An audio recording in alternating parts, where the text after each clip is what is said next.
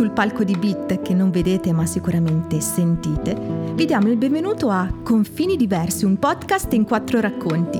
Le storie che ascolterete sono nate dal viaggio di quattro anime che hanno voluto raccontarsi. Buon ascolto e buon viaggio anche a voi. Capitolo 7 Pasquale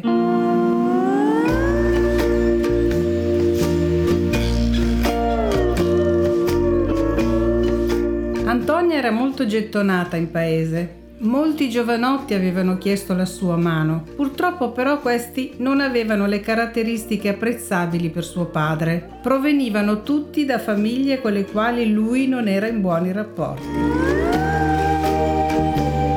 Uno di questi pretendenti, Pasquale, era molto innamorato di Antonia e a quanto pare, a seguito dei racconti di mia madre, anche corrisposto. Ma anche con la famiglia di Pasquale non correva buon sangue, quindi pure lui venne respinto.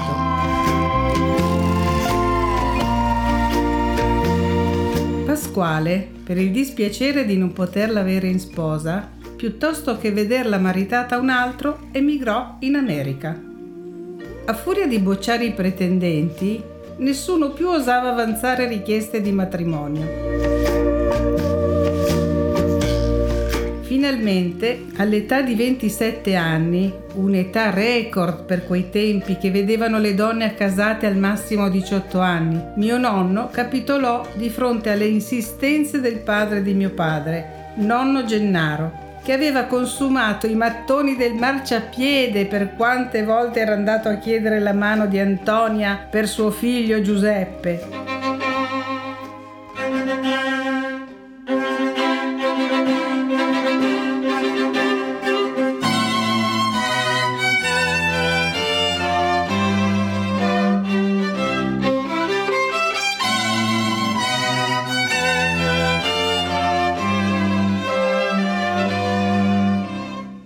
Dopo alcuni anni, Antonia ricevette una lettera proveniente da New York di Pasquale che diceva di non averla mai dimenticata e le chiedeva se era felice e se la persona che aveva sposato la rispettava e le voleva bene.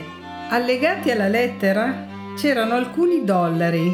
Da quel momento iniziò uno scambio epistolare in cui Giuseppe per nulla geloso di questo spasimante così lontano e così generoso, si prestò come scrivano per redigere le lettere di risposta, essendo Antonia analfabeta.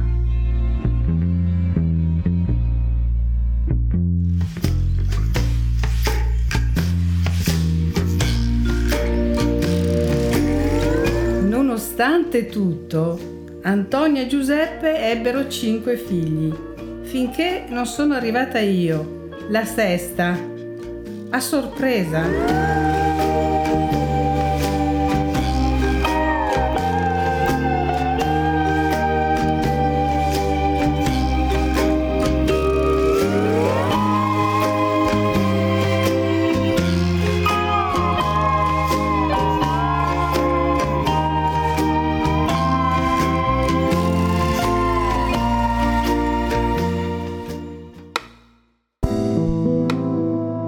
Segui le prossime puntate di Santina, Giona, Sara e Steve su confinidiversi.it oppure sulle principali piattaforme in streaming di podcast e musica.